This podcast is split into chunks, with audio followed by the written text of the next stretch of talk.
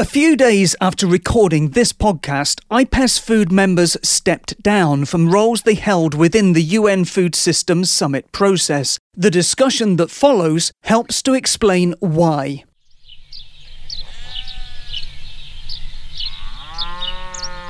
Hello, welcome to Farmgate. I'm Finlo Costain, the Chief Executive of Farmwel. This year's UN Food Systems Summit is being seen by many as an opportunity to define the future of food. The summit may also be the launchpad for a new science and policy interface modelled on the Intergovernmental Panel for Climate Change. Now, there's no question that policy relevant scientific assessment of food systems is important, but several science policy interfaces already exist, not least the high level panel of experts on food security and nutrition that serves the UN Committee Committee on World Food Security. So, do we really need an IPCC for food?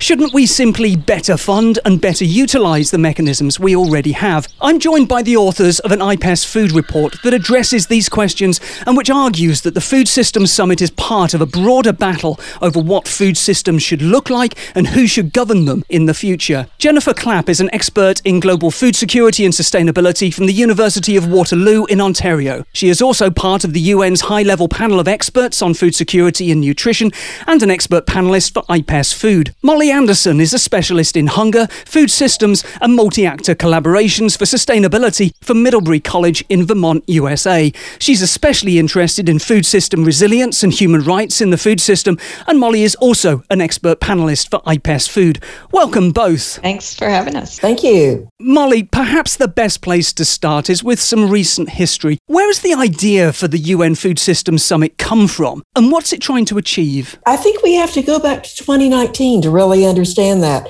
In 2019, the United Nations signed a strategic partnership with the World Economic Forum, which is made up of the thousand largest corporations in the world. Many people look to this partnership as the real impetus for the summit and claim that the summit is simply a continuation of WEF's Global Redesign Initiative, which was launched several years ago, and its Great Reset Initiative to substitute corporate governance for state led decision making. Officially, the summit happened because the Rome based agencies, which are the Food and Agriculture Organization, the International Fund for Agricultural Development, and the World Food Program, got together with UN headquarters and decided that something different was needed to meet the Sustainable Development goals by 2030.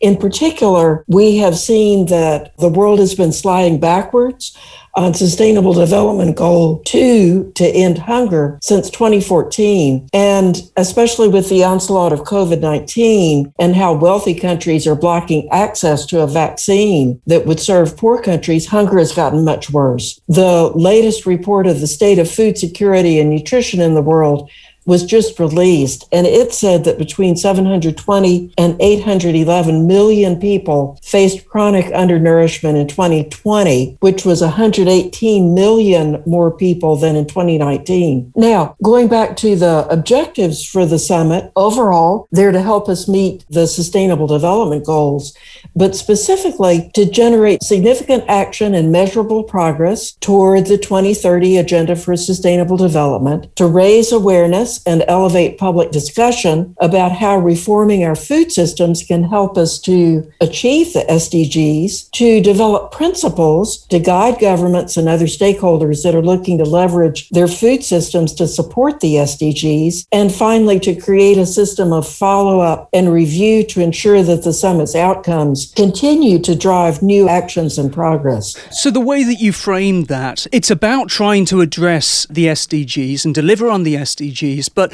because of that sort of driver coming from the World Economic Forum, it's almost as if the way that you seem to be describing it is as if there's almost a, a corporate land grab over states, over the future of food systems. I think that's fair to say. And the way that the summit is actually rolled out has shown that corporate grab over states, and it's been widely criticized because of that. So, where's this idea of an IPCC for food come from? Well, it originated a long time back, the first time we saw any mention of an IPCC for food was in a paper that was published in 2015. But the idea has been picked up and embellished and distributed through a powerful network of people who are closely interconnected. It's been repeated over and over. We are sure to see it coming up in the pre summit in just a few days. And it has seemed to gain weight the more it's been repeated. Jennifer, I'm interested in, you know, why there is concern about the IPCC type body for food systems because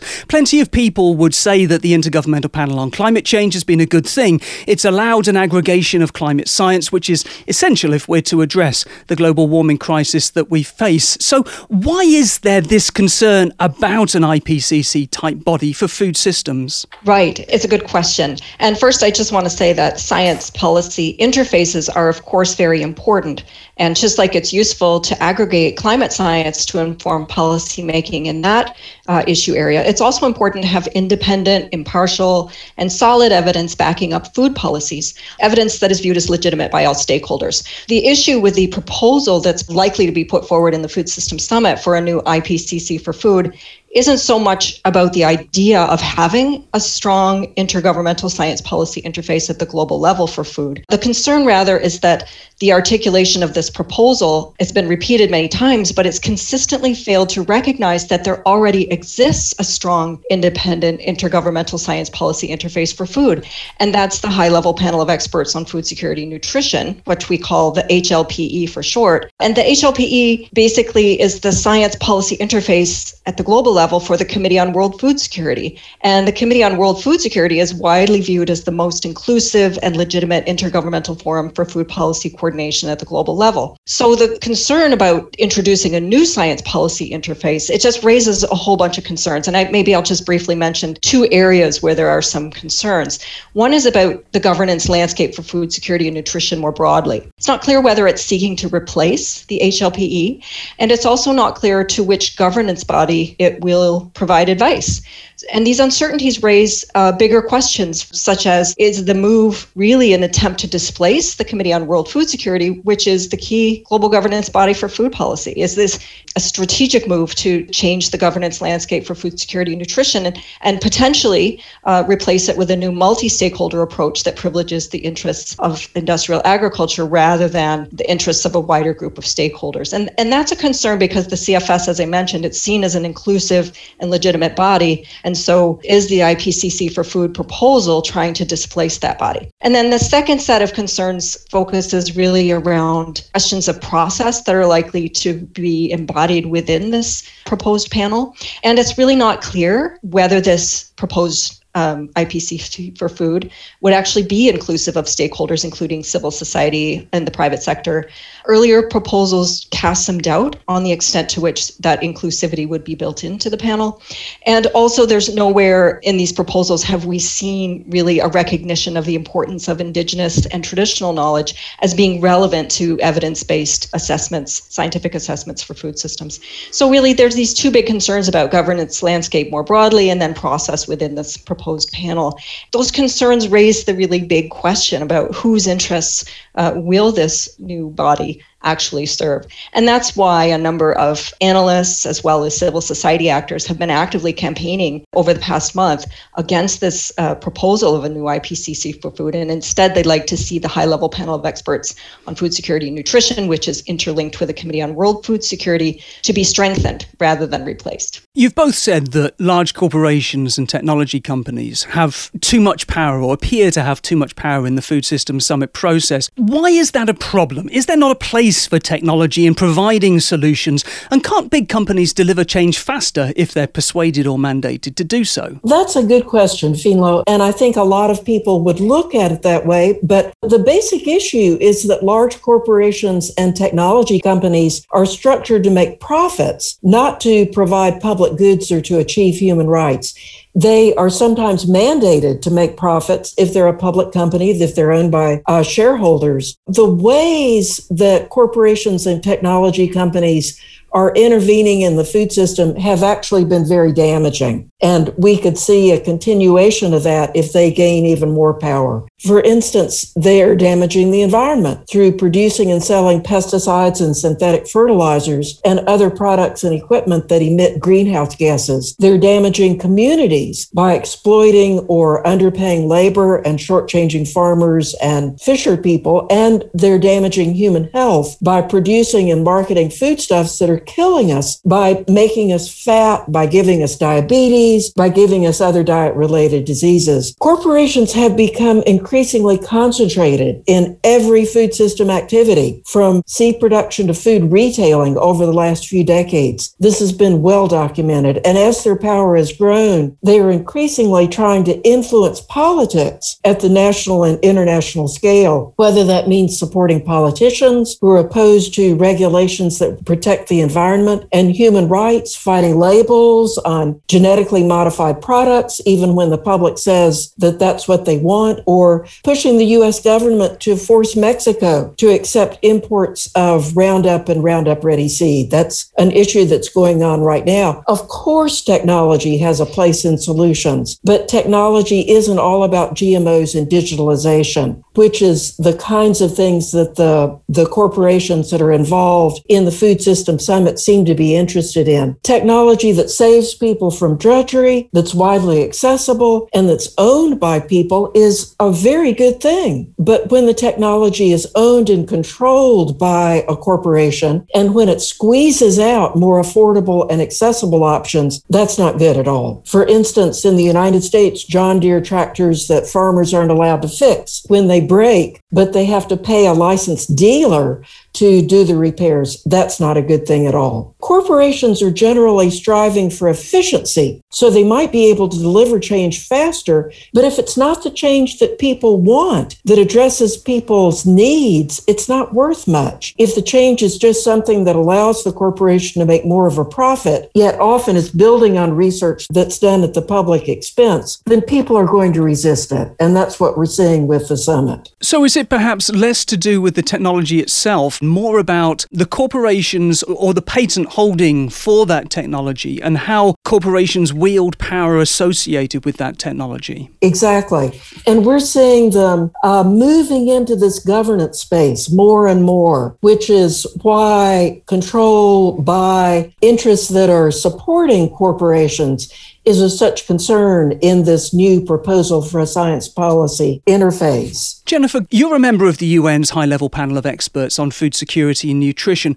I wonder if you could tell us a little bit more about how the HLPE works and where there might be some room for improvement. The HLPE, I should stress, is just one of a number of science policy interfaces that address food systems and food insecurity at the international level. But as you said, it's the main intergovernmental science policy interface, which means it directly interfaces with an intergovernmental governance body in the Committee on World Food Security Security, which is a UN committee. And the HLPE uh, responds to requests from the Committee on World Food Security for scientific assessment on key questions. And it also undertakes assessment on critical and emerging issues. So, really, the body serves as a ready expert panel that can provide that kind of policy advice that's based in credible scientific evidence through its kind of assessment process.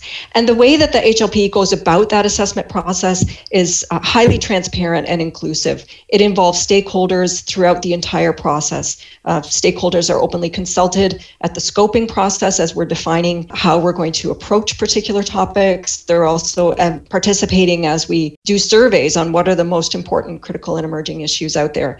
And then stakeholders are also invited at various stages of the drafting process of the reports, from the zero draft to the first draft.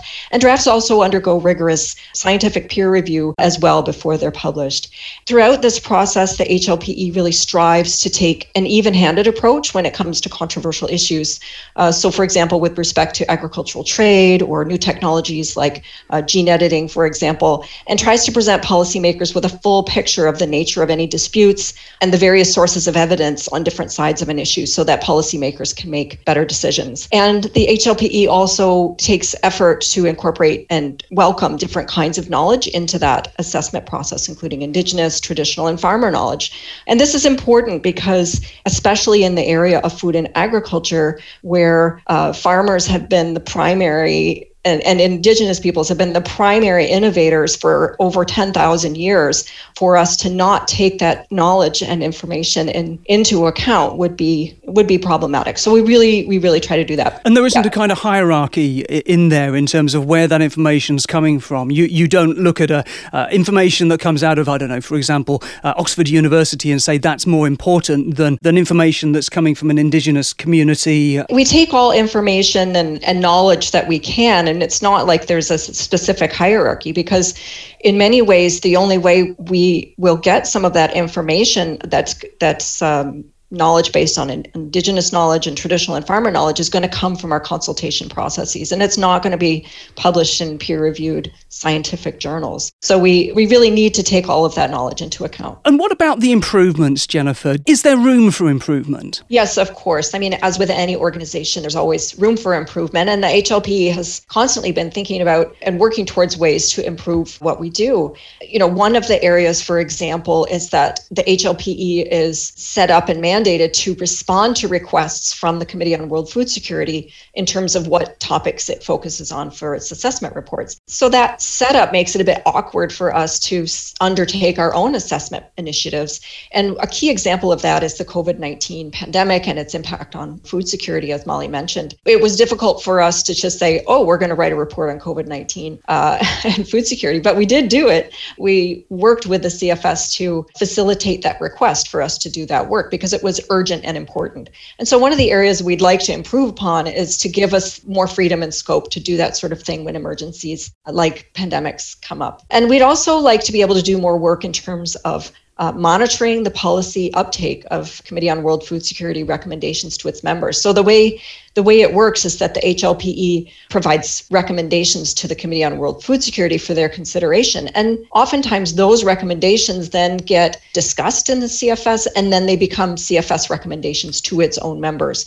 But it's it's been difficult to monitor how many countries have taken up those policy recommendations, what kind of experience have they had. And a lot of this has to do with basically the resources available to collect that kind of information. But we'd really like to be able to do that. And we're also very open to doing more data based assessments. In fact, we're undertaking a report right now on data needs and challenges in food security and nutrition. So, those are some areas I think that could be improved upon. But some of the reasons that that's been difficult for us is because we operate on a very small budget. We operate on voluntary contributions from government members of the Committee on World Food Security. And so obviously a bigger budget would allow us to do some of the things that those, you know, those promoting this idea of an IPCC for food, they've got really big agenda that they want to see. They want to see modeling and analysis and all of this kind of stuff but that requires a big budget. So if this new body is set up, that could actually drain resources away from the existing processes. And from the perspective of the HLPE, we think it would be a more effective use of resources to bolster what the HLPE is doing and bring on some of those issues that maybe the proponents of an IPCC for food would like to see, like more data-based uh, assessments, because otherwise it, it, risks fragmenting global food security governance exactly at the moment when uh, the pandemic is raging, hunger is rising, et cetera. It seems it would make more sense to not reinvent the wheel, but to strengthen it instead. One of the problems I've noticed with the IPCC, you know, in the time that I've been working around the climate science community, is that it delegates responsibility. It aggregates science, but then it leaves it to the UNFCCC to come up with policy, even when member states are actively looking to the IPCC for advice and guidance. It sounds from what you're saying as though the HLPE on food security and nutrition is more actively involved in policy questions. Well, the, the the um, HLPE definitely is geared towards providing policy recommendations for members of the Committee on World Food Security. Uh, but it is important to stress that science policy interfaces, their job is really to provide those policy recommendations based on scientific evidence and to policymakers who are typically governments. So we do, you know, just as the um, IPCC serves the UN Framework Convention on Climate Change, the HLPE serves the Committee on World Food Security in that way. But it is ultimately up to governments to make policy. And yes, it's frustrating that politics and economic interests often get into the way, but it's ultimately up to governments to take those decisions. If I could add, after the HLPE comes out with its policy recommendations, then there's a long drawn out negotiation process where member states decide whether they are going to accept those policy recommendations. And frequently they don't. So science policy interfaces have limited powers. They can make the very best policy recommendations, but if a, a, government doesn't pick them up, then you're left with the problem. And if you've got a long drawn out process while governments are discussing it, then you know potentially the science could have changed in the interim. Molly, let's interrogate this issue of technology just a little more. I'm interested in the way that tech is seen as the solution to everything. For example, in tackling climate change, governments put a lot of faith in future techno fixes, but the same seems to be true with food systems. Instead of adopting solutions like agroecology, people seem to want to get rid of livestock and grow meat in petri dishes. Why is that? Why are technical fixes so attractive? Well, what you said about how it's a way to postpone real decisions about the underlying problems, that's part of it. But another issue is that technical fixes promise to fix a complex problem in a very simple way. The food system is complex. The issues and the challenges in the food system are complex. They really don't lend themselves to simple solutions or to silver bullets like techno fixes. For a policymaker, growing meat in petri dishes may sound much easier than regulating the livestock industry. We can have our beef, we can also have a clean environment, and we don't have to lock horns with the livestock industry. But the problem is that these techno fixes won't address the underlying problems of inequity, of power imbalances, of unchecked greed, of colonization, of pollution, the kinds of issues that are really underneath these big food systems problems. Just to take that example a step further, if you're growing meat in petri dishes, then these patents are going to be again owned by companies that are then becoming very powerful rather than having millions of small scale farmers around the world earning their livelihoods from producing the food that everyone eats. So again, it's about moving that power away from people and into the hands of corporations, which is the challenge that we keep talking about throughout this podcast. That's right. Clearly, we need a widespread transition from industrialized and intensive models of agriculture to agroecological systems. But do you think the chief barriers in that transition are systemic or psychological? And how do we overcome them? It's a funny way to put it, Finlo, because I would say that any systemic problem is also psychological in that there tends to be a, a narrative that supports the one size fits all solutions that are proposed for systemic problems. IPES Food actually did a, a study back in 2016 from uniformity to diversity that identified eight different lock ins. And I would add a ninth. I think we need to revisit that study. And the lock ins that we identified at that point were things like path dependency.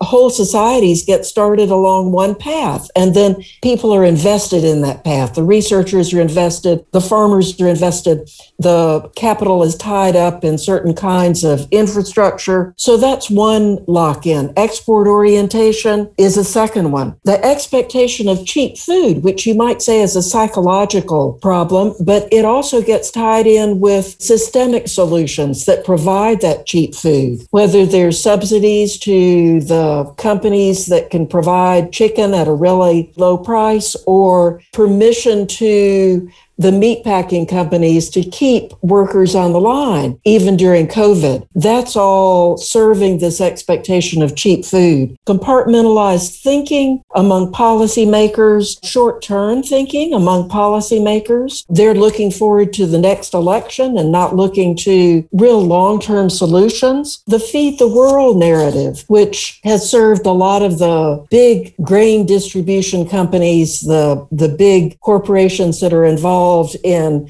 moving food around the world. It's this expectation that the industrialized world is going to be feeding the poor world instead of allowing and enabling the poorer countries of the world to feed themselves. And then the measures of success that we use. And finally, all of these things serving this concentration of power in corporations. And the ninth lock in that I would add is money. The companies that have been getting a lot of money out of the food system want to continue getting a lot of money from the food system. And they're not open to the kinds of solutions that would disrupt the power relations that we have right now. It's such an enormous challenge, isn't it? Because as you say, these things are connected. You've got money and systems and functionality, contracts, the psychology of whether people feel able to change. Jennifer, it strikes me that governments also have a fixation with funding inputs, and that part of the challenge is that we need to move to a system where we focus much more on outcomes. For example, quality nutrition, improved soil health, and good water management, rather than simply paying to stick a fence in or stick a pond or a hedge in, which may or may not deliver the outcome that we want to see. So, how do you think we can change that paradigm, especially when the things that we know, in inverted commas, about how to manage land well from indigenous cultures or the experience of agroecological farmers aren't always well researched or codified by the scientific community? Because it's only relatively recently that we've started asking better questions about our food systems. You're exactly right that indigenous peoples and agroecological farmers have a wealth of knowledge to bring to our understanding of how food systems can be made more sustainable, and not just ecologically, but also socially uh, in terms of their provision of uh, equitable livelihoods. Yet at the same time, there's far less research funding that goes into these areas to learn the lessons from traditional and agroecological farming compared to research, for example, in high tech initiatives like gene editing and digital farming and other technologies that support an agricultural industrial model. Part of the reason for this is the fact that public research, which really should go towards public goods, such as improving our knowledge about making food systems more sustainable, that public research funding has been diminishing over in recent decades, while at the same time, privately funded uh, agricultural research has been on the rise in recent decades. So this this kind of shift in research funding and availability and how much public research is being undertaken has really shifted the balance in terms of the kinds of research questions that tend to get asked uh, and end up in the scientific literature. So definitely, I would say that more public funding really needs to go toward uh, research into agroecological farming systems and indigenous food systems so that we can learn lessons for sustainability rather than focusing on these sort of industrial kinds of models. There seems to be a challenge. There's much greater scrutiny than perhaps ever before on government treasuries.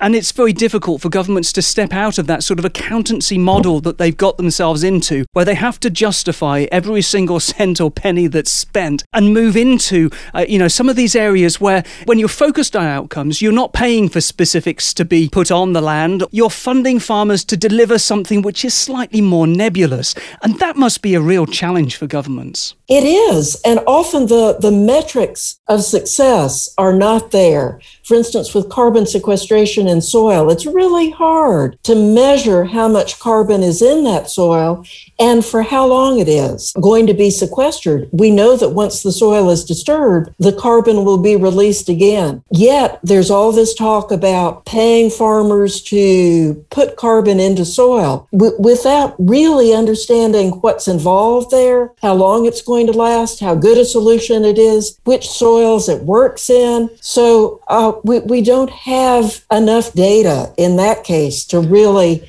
be able to go by the outcomes. And if we take that as an example, then perhaps rather than trying simply to deliver a single outcome, we need to combine outcomes together because we know that good soil health is the foundation of food and it's the foundation of adaptation safety in the face of climate change. It can prevent flooding. So carbon perhaps is one of the outcomes, but an increase in organic matter would be another. Infiltration rates, that sort of thing. So you're combining these outcomes focused around soil health rather than just getting too wrapped up in one individual outcome. And that's exactly why agroecology is such an appealing systemic solution that it has so many positive outcomes. The report that was done by the HLPE in 2019 on agroecological and other innovations showed that very clearly. When you compare agroecology to things like sustainable intensification or climate smart agriculture or precision agriculture, you get so many more benefits from agroecology. You get decent livelihoods, you get better nutrition, you get soil health. And I agree with you, Finlo, so much comes down to soil health. We're beginning to understand that and the science on soil health and what that actually means is rapidly uh, burgeoning. But agroecology can provide that, but also provide all these other benefits. I want to talk about the idea that food is something that everybody should have access to, regardless of whether the process of producing that food is owned by a corporation or produced by, you know, a small scale smallholder um, in a country that's relatively powerless in, in international terms. Now, you've said that food should be considered a human right, Molly, and it's clearly not. It's seen as a commodity, a profit center. How do we change that? People who are working in civil society and UN organizations have put a lot of time into that question, Finlo, since food was first recognized as a human right in the 1948 Universal Declaration of Human Rights. What that means for food to be a human right has been clarified in many different documents since the 1948 Universal Declaration of Human Rights. In 2004, the Right to Food guidelines were adopted by the FAO, and these are formally known as voluntary guidelines on the progressive realization of the right to adequate food in the context of national security. These explain in detail what a state needs to do to move toward respecting, protecting, and fulfilling the right to food.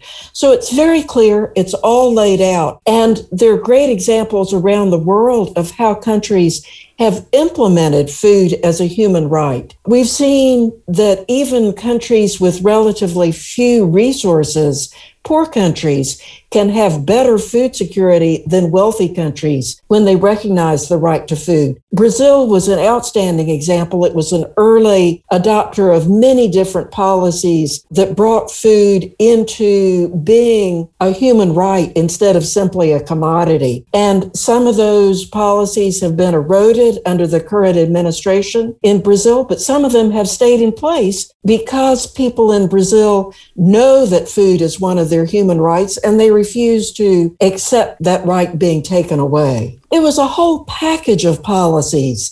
Things like ensuring that every child in school had a nutritious, healthy lunch every day, ensuring that farmers who were poor themselves were able to provide the food to those schools to make those healthy lunches, ensuring that poor farmers had access to good markets in cities, ensuring that there were places in cities where anyone could go and get a good lunch at a, a low price. So it was a whole package of policies. One of the most effective was providing um, a cash payment to families that were low income so that they could buy the food that they wanted and needed, not providing a food box, but a cash payment so that they had control over the food that they were buying. So there was and a whole what, sort of national strategy to deliver that directive of, uh, of food security and food as a human right. Exactly. The CFS has a similar prism. Everything everything has to be considered through the right to food. The right to food must be the basis of all the policies that are enacted or that are served up in guidelines or recommendations of the Committee on World Food Security. Jennifer, we're talking about science and policy and the way that it interfaces today, but let's go back to science for a moment.